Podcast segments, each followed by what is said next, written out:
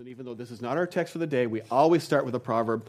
Today being the fifth, I picked verse 2 Be, be careful to use good sense and watch what you say. There's a great proverb. Today, we're going to continue. We've been in a series studying the life of Paul. And I, I feel like I got to stop for a second. I want to pray over the word. Before I do that, I, I see my sister and brother in church today, Shelly and Dale. Welcome. For, thanks for coming. You don't want to be singled out. But this is the big sister who thumped on me my entire time growing up.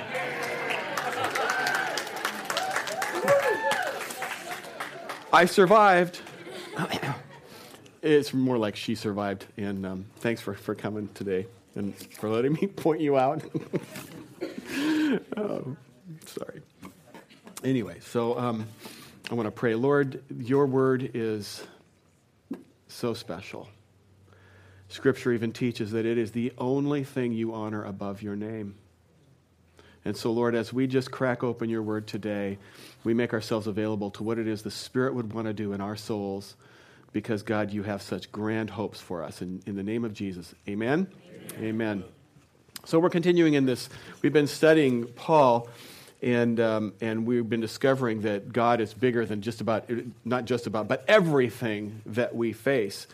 And um, the, over the last number of weeks, we've seen that God was, is, was bigger than Paul's religion, bigger than his sin, bigger than his, his blindness, bigger than his past. And where, when we left off last, he had just gotten saved, and it was pretty an amazing story. And um, he immediately was baptized, and then he took off and he went out into the Arabian Peninsula for a, a season of training, probably a few years. And, and he was trained not by any man, but directly by God. And um, he, he heads back into Jerusalem, and he's pretty fired up to serve God. And um, he's probably thinking to himself, okay, I've got things, things are squared away. I'm right with God. I've got, I understand things now.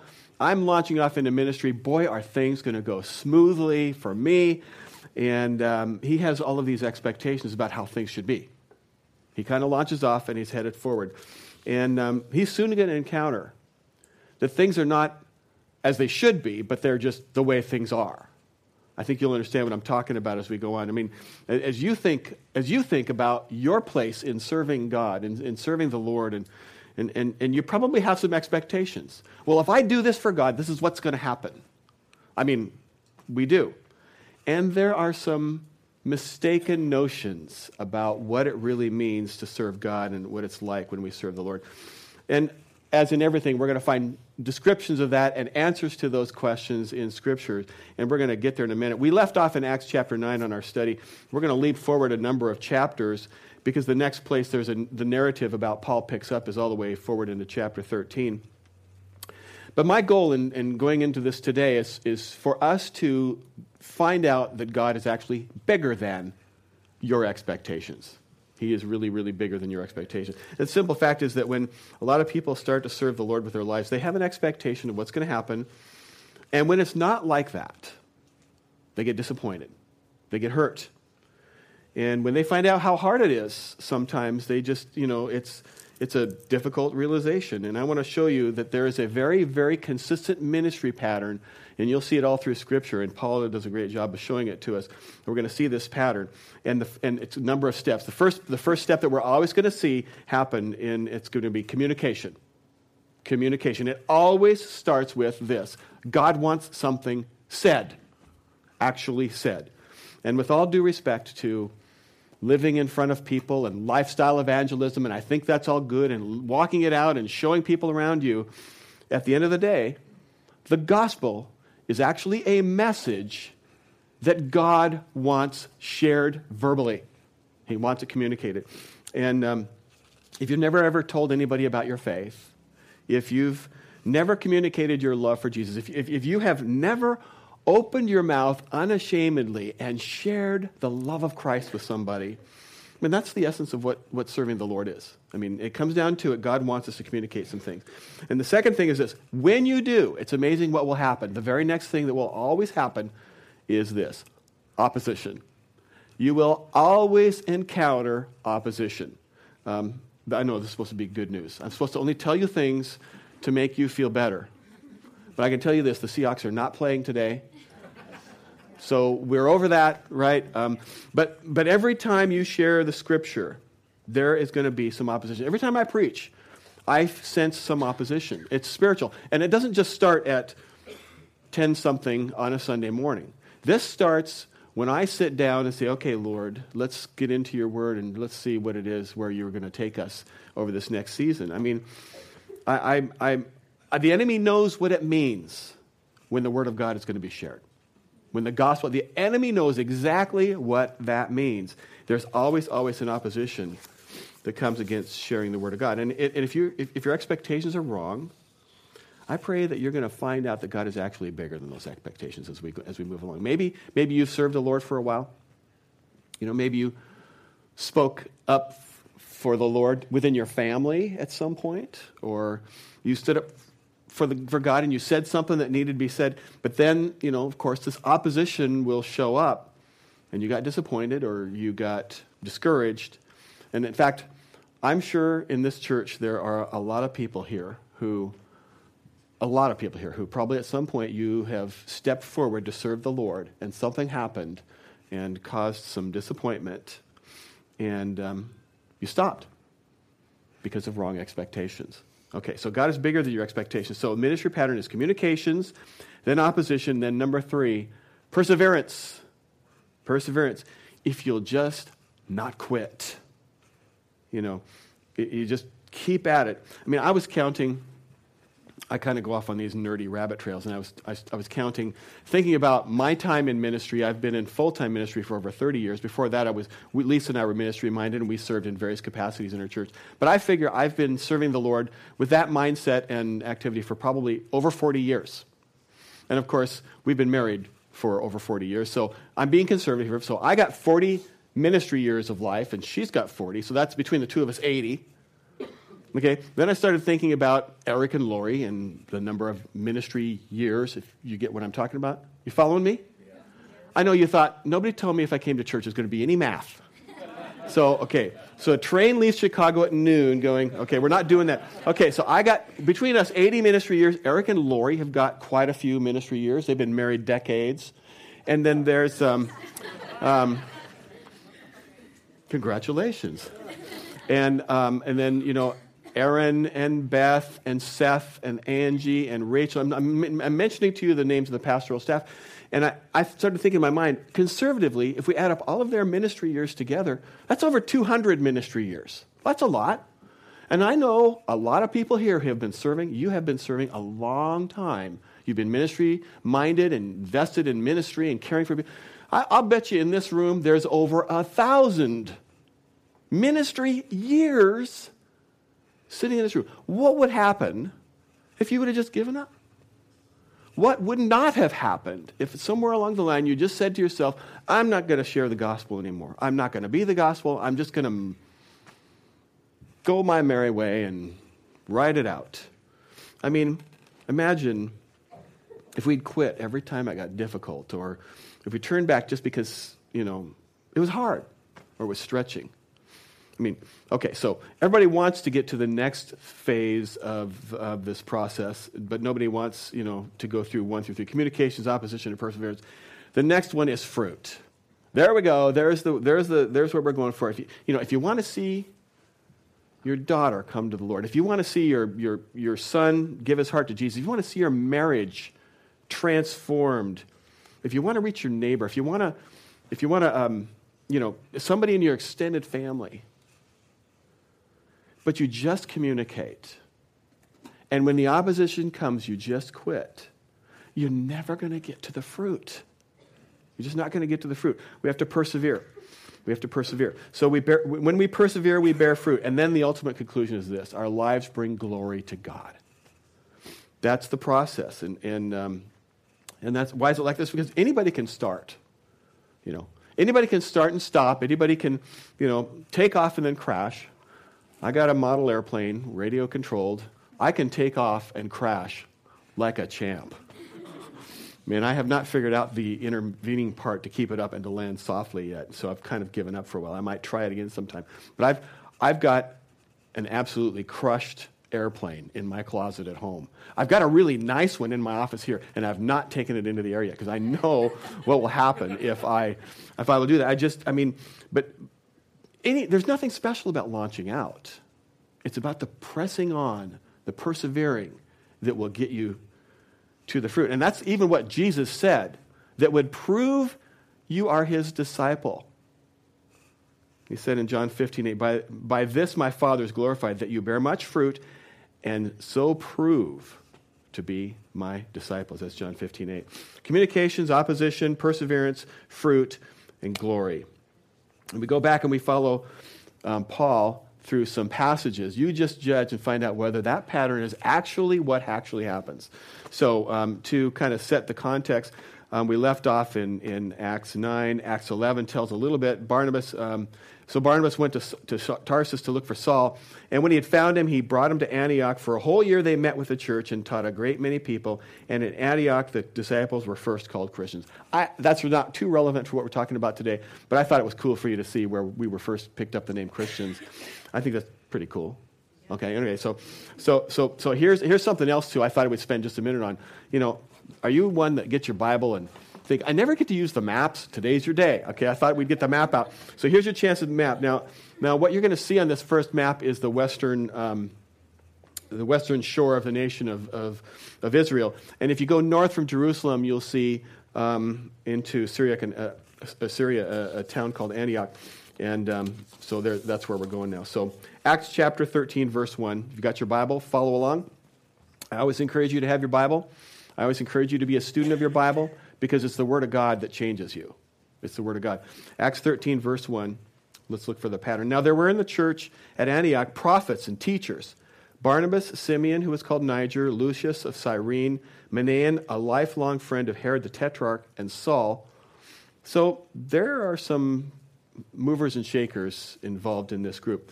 Verse 2 While they were worshiping the Lord and fasting, the Holy Spirit said, Set apart for me Barnabas and Saul for the work to which I have called them.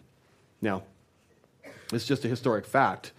And um, I, I just would want you to notice that they were called to ministry when they were worshiping. They were called out of the context of worshiping. They were serving God and worshiping. And the Holy Spirit here directs the leaders of the church to release them to minister. And there's a pattern there that there's a pattern there for us to understand, and I'm not going there today. Verse 3 Then after fasting and praying, they laid their hands on them and sent them off. Now, so they take off. We have another chance to look at the map again.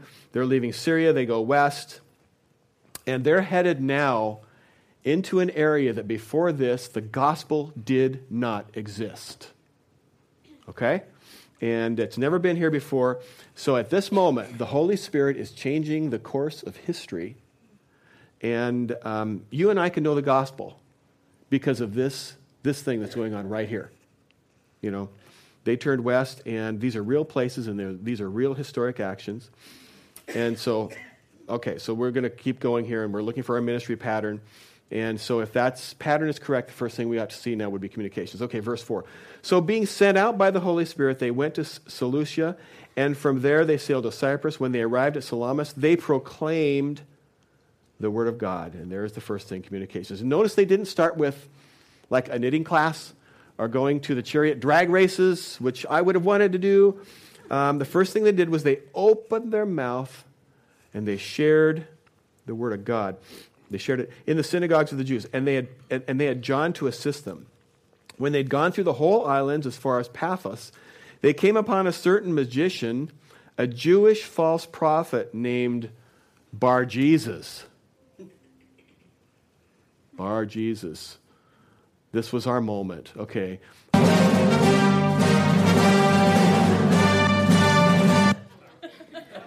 I think we got to do that over again. I want you to understand Bar Jesus is a bad guy. So if you hear that tone, you'll know this is a bad dude.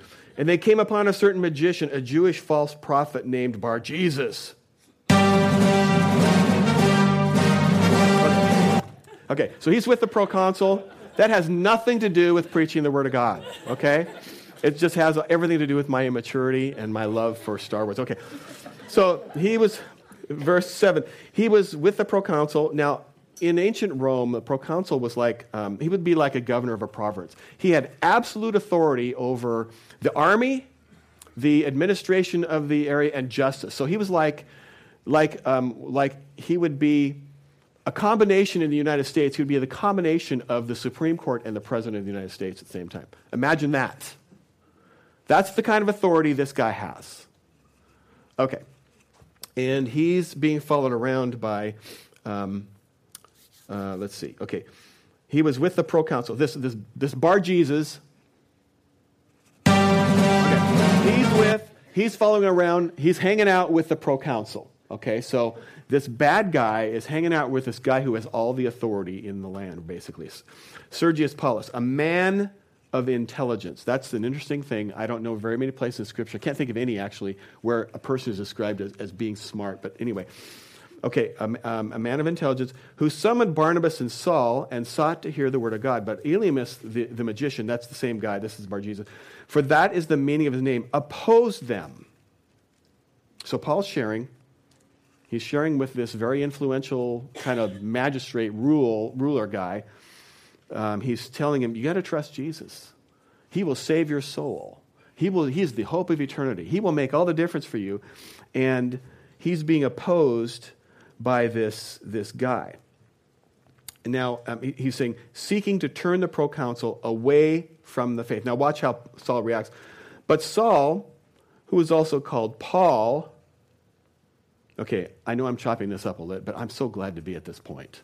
Because for weeks, I've been standing up here saying to you, Saul, Paul, Paul, Saul, Paul, who is Saul. This is the last place he's called Saul in the book of Acts. So from now on, Paul, okay. All right, it just makes my life easier. Filled with the Holy Spirit, looked intently at him. So here's Paul trying to share the gospel, and this bad dude is trying to distract the message, and Paul gives him the look. Can you picture that? I mean, my dad had a look. And I knew that look meant this combination of I love you, I told you, you are on the precipice, held on by one molecule. And my father had a look, and he also had a triangular ruler that thought its home was right across there sometimes. And um, it was an effective way to communicate to me. It was the communications I needed. Love my dad. But he had a look. Some of you know what that look is. You have a look? I mean, you know. Okay, Paul is giving this guy the look. and here we go. I love this. Okay, and he says, You son of the devil. Okay, by the way, when you say you son of something, that's like saying you have the characteristics of your father, okay? There are other, other examples, um, you know, of sons of something in, in, in, in, in the in scripture. You son of the devil, you enemy of all righteousness, full of all deceit and villainy, will you not stop making crooked the straight paths of the Lord? Wow. He's kind of not holding back there. I love that. And by the way, you know, he's, he's saying, stop it. You're, you, you know, if, if you're going to serve the Lord, if you're going to serve the Lord in our church or in our community or in your family, you know, one of the worst things you can do is make the gospel complicated. The, co- the gospel is not complicated. In fact, we're warned in 2 Corinthians 11 to not, to not fall after the snares of the evil one because of, and, and to forget the simplicity of the gospel. Don't get so sophisticated when you share the good news. Don't, don't just, it's simple. Don't, don't build some sort of theological scaffolding that the Word of God never demands. It's very, very simple. It's, it's very simple, and the power of the message is, is, is not in its complexity. The power of the message is in its urgency and its simplicity. It's very, very simple. And Paul's rebuking him because the path of God is like straight. You're making paths crooked. Stop it he's saying to him. He says, It's simple, it's right straight ahead. Anybody can understand this. You're making it crooked, you're making it complicated. You know, you're an enemy of all righteousness. And he unloads on this guy. He continues his rebuke. Um, he's continuing to press past the opposition here. Verse 11, and now, behold, the hand of the Lord is upon you, and you'll be blind and unable to see the sun for a time. Immediately, mist and darkness fell upon him, and he went about seeking people to lead him by the hand. I'm just amazed at what happened to Paul translates to this other magician. Kind of an interesting deal. I don't know where to go with that. It's worth studying. So there's this communication, and it's followed up by some opposition, and Paul perseveres. He doesn't say, oh man, this guy's, you know, he's too hard here. I don't want to have to overcome this. And I think I'm going to. He doesn't do that. He, he pushes, he presses through, he stands right up to the issue. And so, according to the formula, we ought to see something after this, right? Some fruit, right? Okay. So, here's the fruit. Verse 12. Then the proconsul believed when he saw what had occurred. Well, of course he believed. He sees a dude go blind. He thinks, I don't want to go blind. I better believe. Is that what happened? Don't think so. That's not what Scripture says happened. Okay? We're going to read this. It, wasn't the miracle.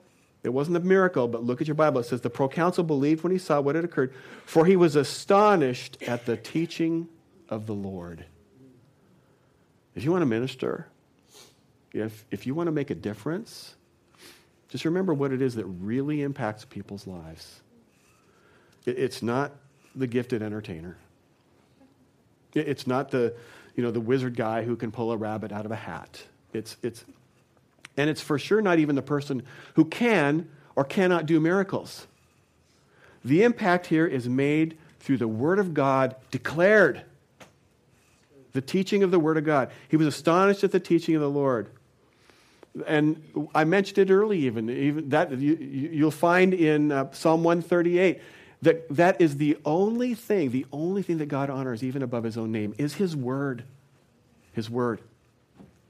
So there's one example of the pattern. We can keep seeing it. You know, communication, opposition, persistence, fruit, glory. So here to get here here it ends up again. Now they go to a different city named Antioch. Paul's still pressing against opposition or through. They're in a synagogue. Verse 13. After the reading from the law and the prophets, the rulers of the synagogue sent a message to them saying, Brothers, if you have any word of encouragement for the people, say it.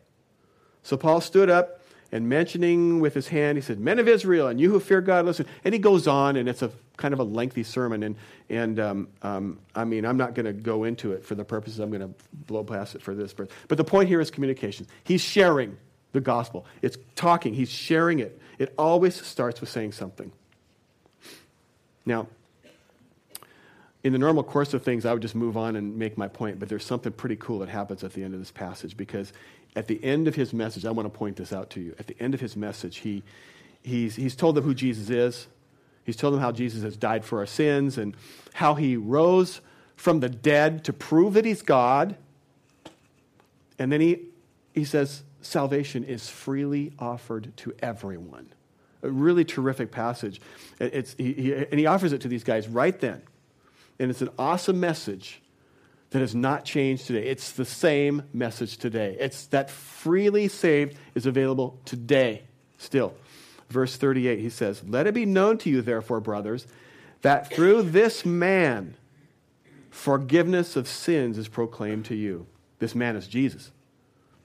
And by him, everyone who believes is freed from everything from which you could not be freed by the law of Moses.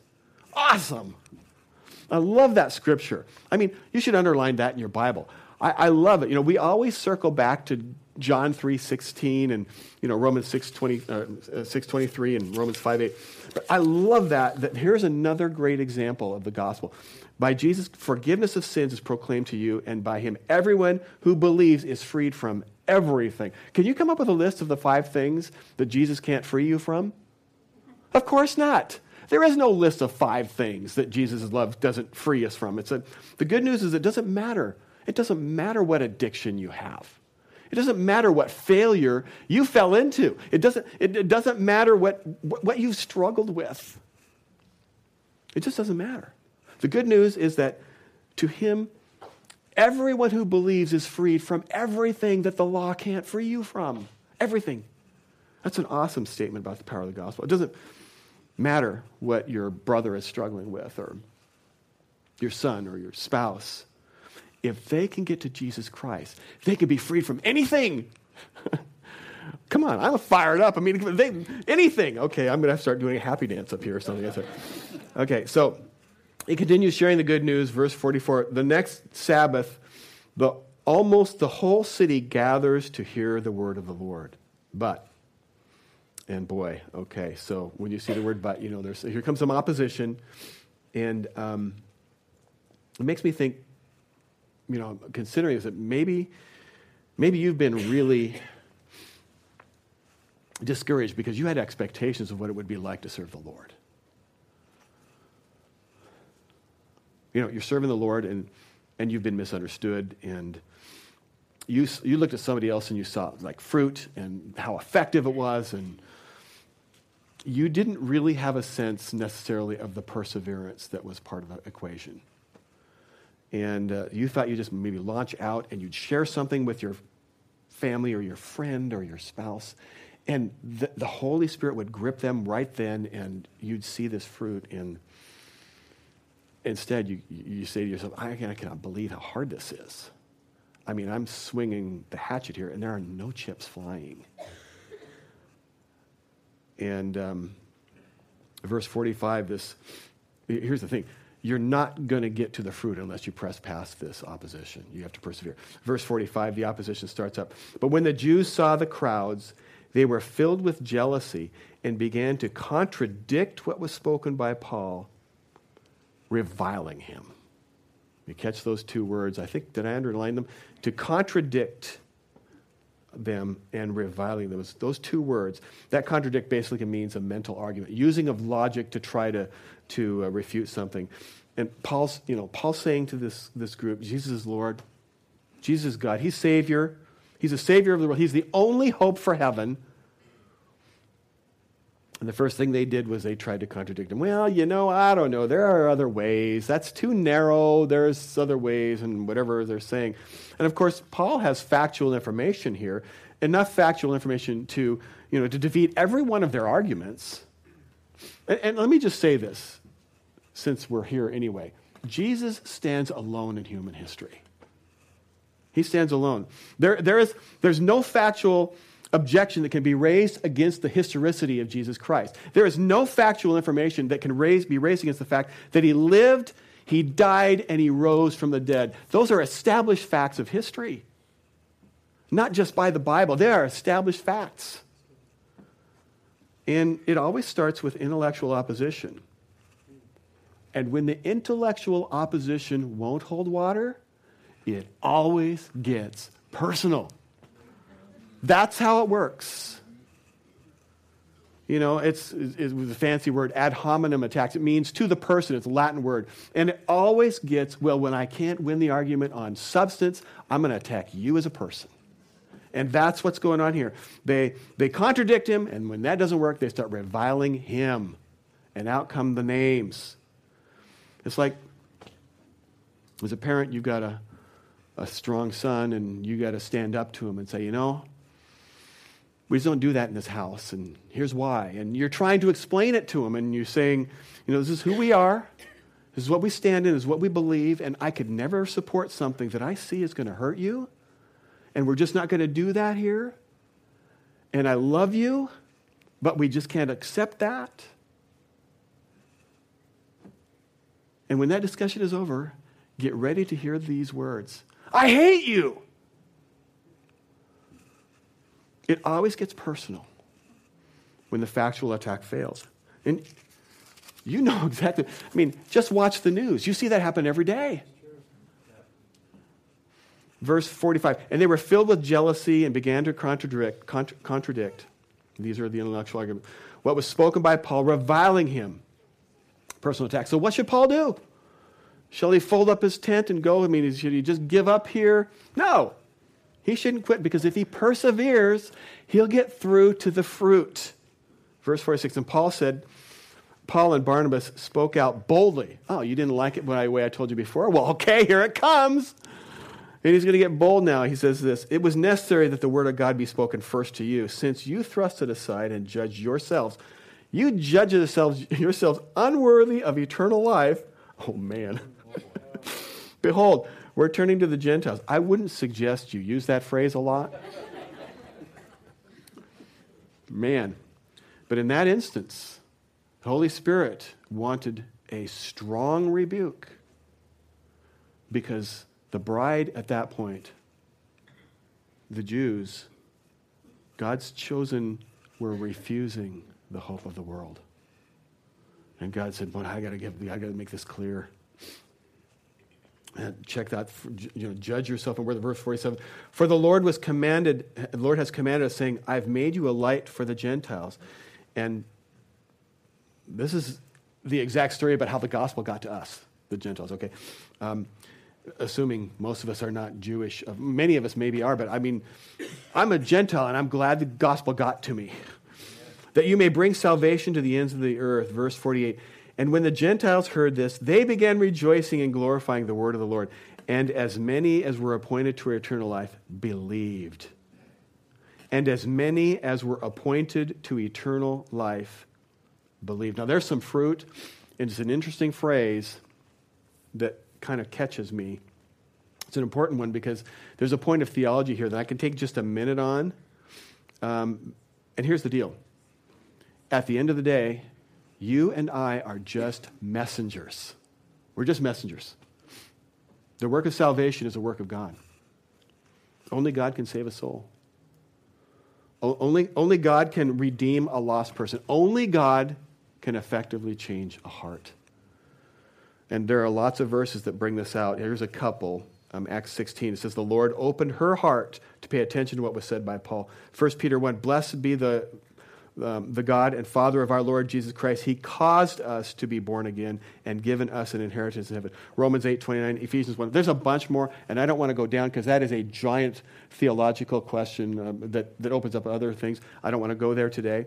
Um, but it's really important that as we embrace the Apostle Paul's model of ministry, that we see it's not easy to persevere through opposition. It's just not easy. But in the perseverance, we can keep in mind, we should keep in mind that it's God who saves. It's God who persuades. It's God who redeems and changes a heart. And if we do our best and we just remain faithful and persevere and persist, and God will give fruit and get the glory. Back to the word. Verse 49 And the word of the Lord was spreading throughout the whole region. Awesome fruit awesome stuff going on. It came through perseverance. Here's another one, one more quick cycle through this, and this is Acts um, 13, starting in verse 50. But, okay, here we go, the word but. But the Jews incited the devout women of high standing and the leading men of the city. There's a rabbit trail not to go down. But if you believe that women were all second class subservient citizens, isn't it interesting that the Jews went where they knew influence would matter the most? Both women and men. Did you catch that? Okay, that's a different topic for another time as well. Um, stirred up persecution against Paul and Barnabas and drove them out of the district. So now they've gotten to this season of fruitfulness and lives are being impacted, and they hear this, you know, we're running you guys out of town. We don't want you here anymore. And some of you know what that's like. You know what it's like to be silenced in a relationship where, you know, you've been shut off by somebody because they just don't want to hear it. And you've been loving and patient, trying, and, and what they need to hear about, you know, but they just don't want to hear it. And now, that relationship is in a bad place. And you're wondering, what do you do next? Well, of course, what you do next is you persevere. You lovingly persecuted. So they, they, they, persecuted Paul and Barnabas and drove them out of the city. And, and here's what they did next. It's kind of interesting. Verse 51 But they shook off the dust from their feet. It's like, you know, we have the treasure of life, and you don't want this? You judge yourselves unworthy of this? We don't even want to be associated with the dust in this town. You know, and, and off they go to a place called Iconium, and the disciples were filled with joy and with the Holy Spirit. I wonder if the pattern's going to show up again in Iconium. I bet it does. For the sake of time, I'm just going to do a flyover here. Um, 14, verse 1. Now at Iconium, they entered together into the Jewish synagogue and spoke. Here it is, they spoke um, in such a way that a great number of both Jews and Greeks believed. But, here comes opposition. The unbelieving Jews stirred up the Gentiles and poisoned their minds against the brothers. That's one of the worst things that can ever happen when you're serving the Lord. It's when bitter people, harsh people, cruel people, godless people stir up and poison minds. In this case, it's against these apostles. The unbelieving Jews stirred up the Gentiles and poisoned their minds against the brothers. Watch out for somebody poisoning your mind. Watch out for that. It's, um, you know, be aware of that danger because that danger is present actually in every church. It's, it's, it's, it's present in the body of Christ. It shouldn't be, but it's there. I'm, I'm not saying that because there's stuff like that going on here. I'm not aware of any going on, but it's present. The seeds of that are present in every church. Watch out. Don't let people poison your mind. So, what do you do? They're serving the Lord, good things are happening. Now there's this poisoning thing going on, and, and, and they got to be saying to themselves, what, what do we do here? This poison's kind of now going on. Do we pack up and go to another church? Do we go to another city? What do we do? Hmm, will you persevere? So they remained for a long time they were going to persevere. We're not afraid of this poison. Speaking boldly for the Lord who bore witness to the word of his grace, granting signs and wonders to be done by their hands. Lots of fruit, fruit, fruit, fruit. But the people of the city were divided. Some sided with the Jews and some with the apostles. That's so awful when people are forced to take up sides. People should not have to take up sides. They should have been following after what God was doing there. Verse 5 When an attempt was made by both Gentiles and Jews with their rulers to mistreat them and stone them, and they learned of it and fled to Lystra and Derbe, cities of Lycaonia, and to the surrounding country. And there they continued to preach the gospel. Way to go, Paul. They persisted through. So we see those steps at work there. It's commu- communications, opposition, perseverance, fruit, and glory. Glory to God. Now in Lystra, there were some miracles, and uh, opposition rose up. And here's what happened. Kind of an interesting anecdote here as we're getting close to the end here, verse 19. But Jews came from Antioch and Iconium, and having persuaded the crowds, they stoned Paul and dragged him out of the city, supposing that he was dead. Hmm. I, I, I thought about that. How do you tell if a person who was stoned is actually dead? Anyway, I mean, they believed he was dead.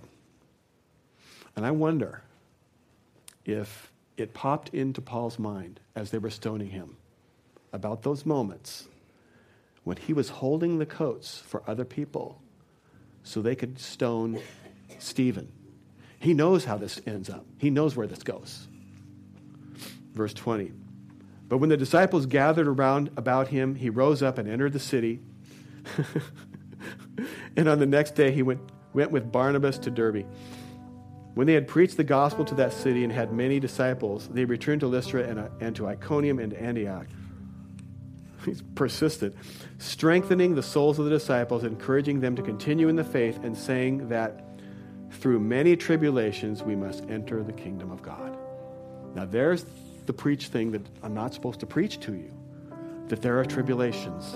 And that's part of the deal. And the rest of chapter 14 talks about the fellowship of these, you know, these, these very kind people and, and their ministry together. And as we kind of close the message today, I, I, I want to kind of make this as personal as I can. I mean, I mean, you come to church here, many of you every week, and you love the Lord, and, and you believe the gospel, and probably most all of you have been baptized, and, and God is doing a lot of things in this church. There is a lot of ministry going on um, that you know of and a lot of ministry that you don't know of.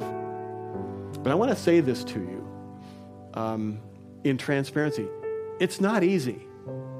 The ministry that happens here doesn't come easy. I mean, there is among many who lead here, a lot of people who lead here, a price that is willingly paid that you don't know the details about. And there's persistence that's required. I mean, you see me come up here and I just communicate and, you know, maybe there's just fruit. That's not how it works. A lot of people press through perseverance and difficulty. And um, you know, it's, it's not just communicate and then fruit. It's communications, opposition, perseverance, fruit, glory to God. That is really what happens over and over and over again. And I, I want to make application about that maybe, maybe in the church. You know, if, you're, if, if you serve here as an usher or as you're in the children's ministries as a teacher or you're, um, you know, you're, you work in the youth department or you put cookies and coffee out for people or, you know, you're a table leader in women's ministries and you care after other women. And I want to challenge you that wherever you serve Jesus, you know, whether technical, in your men's ministries, you know, you pray for people, you're on the worship. I just want to challenge you to persevere, to, to keep going, to keep going. It, it, it, you're not going to get to the fruit if you don't press past the opposition. You will never get there. You have to press past the opposition. Persevere. Communication, opposition, perseverance, then the fruit and the glory. And that's what it takes not just in church, but in your family. That's, that's what it takes in your marriage. That's, that's what it takes if you are in a persistent state of being single and you're pressing through that hard thing. It's persi- per- persist, persevere through that. Because God is bigger, bigger than your expectations. If you've had wrong expectations and it's hurt you and bruised you, I encourage you to get your heart back in the game, and the Lord will be there for you. Let's pray. God, as we bow before you in the name of your Son, Jesus, just ask God that you would stir a fresh season of perseverance in our church. Um, and Lord, I want to talk to you about maybe the person who feels like they just cannot go on in their marriage. Help them determine to, to, to, be, to persevere, Lord. And not, not necessarily to do that for a decade or for five more years, but to just do it today. And then again tomorrow. And it'll turn into a week and a month, Lord, just for your glory. Show yourself strong here, Lord, I pray. Give us strength to take the next step with our family. Give us strength to take the next step in, in, in some ministry. Lord, give us as a church as a whole the, the strength to take the next steps. And engrave that on our hearts, Lord. Be bigger than anything that opposes, opposes you, anything that we're facing, any discouragement. Lord, the temptations. Be bigger than that, Lord. And I want to pray to um, the Lord, we would not find ourselves um, be in the place of reviling, where we begin to attack the person because the argument can't be overcome. Fill us with light and with life. In the precious name of Jesus. And church, just. Uh